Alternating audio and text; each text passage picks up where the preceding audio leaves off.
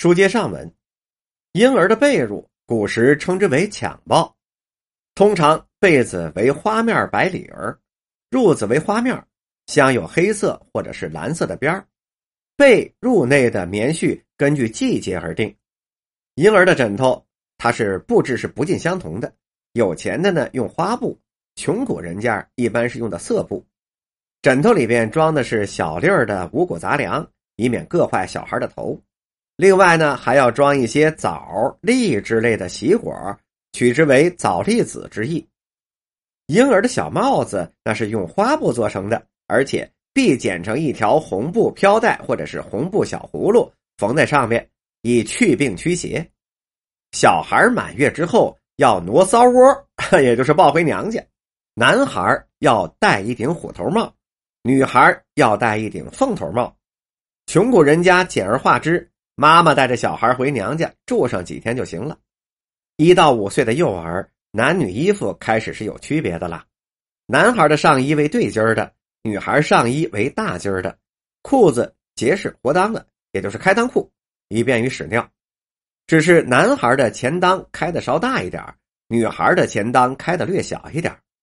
未满周岁的孩子一般是要穿连脚裤的。脚上穿象征性的鞋，而且是多用虎头、猫头、猪头等造型做装饰。凡是穿开裆裤的幼儿，屁股后面都要以遮以屁股帘儿，以便防风保暖。屁股帘儿冬天是为棉的，春秋是为夹的，夏天是为单的。农村的男幼儿夏天是多光腚、光脚，个别富家的幼儿到了冬天或者是深秋串亲戚时，有穿小长袍的。幼儿在冬天戴的帽子那是很有讲究的，有些心灵手巧的妇女把帽子做成了荷花状，花瓣做成了一片一片的，而且染成了深浅相间的粉红色。有的帽子上边绣成了牡丹花，还要缝制一只口中衔流苏的小鸟，完全就是一件完美的民间工艺品。学龄儿童中，女孩一定是要有衣裤的，那是都穿女裆晚裤。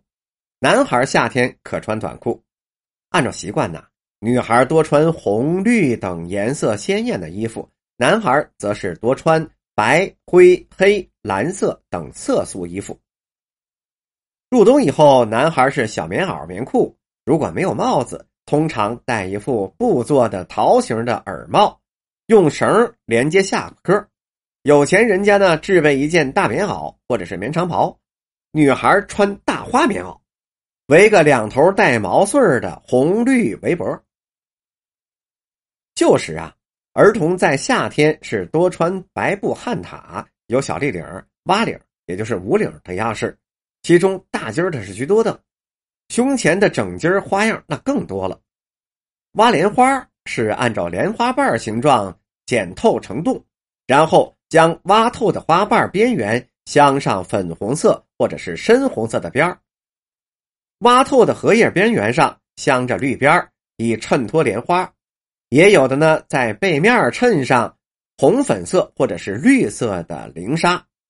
这种童装只要是大朵整朵的花卉，便于下剪刀的就都可以挖。如此裁剪，一方面可以使小孩穿着凉爽，另一方面也可以使衣服更加美观大方。此外呀，童装还有比挖花更精致的扎花跟绣花，而且。花色繁多，简易的有金鱼，也就是那种的大龙鲸鱼，还有绿藻的、蓝水纹的等等各式花样。复杂的呢，有大花篮内放着的佛手啊、桃子啦、石榴的、莲叶葫芦啊等等做花团图案的，彩蝶群舞、花丛等等。小孩的汉塔也是有小对襟的，有小领的，还有不锁扣眼的。而且是钉上用布条做成的纽帕这是算把疙瘩吧？襟下是有两个贴片的名兜，也叫长袖，也就是我们所说的散袖口。这是短袖布衣，通身不必非有挖花刺绣，整体较为朴素简洁。下面呢，再配上同一颜色质料的中式单裤，也就成为了小白格。炎热的夏天，儿童多以肚兜代替。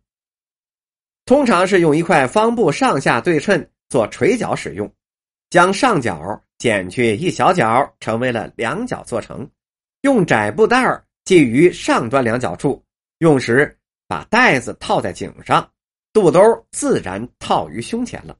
再将中间的两角带子在腰后那么一系，就于是成了无领无袖无后背的前半片上衣。肚兜的主要作用是护胸跟护肚脐，质料因时因人而异，色彩有红、绿、黑、蓝各色，讲究的呢还要绘上各种花鸟鱼虫或者是人物的图案。天气转凉之后，儿童的衣装外边是大夹袄，也就换作长袍款式吧，里面是中式的小褂，也就是汉褐，大裤腰的夹裤，裤脚是用腿带绑起来的，以求行动利落。脚下穿一双布袜子，一双佳作的古铜色，前脸包着黑虎头，或者是皮革，或者是大绒布等，等等等等的布鞋。出门的时候，通常是在大夹袄或者是大棉袄的外边加一件青黑色的坎肩青带则是石青色，头上戴着一顶小帽，帽的顶中安着一个大红绒球。本集播讲完毕。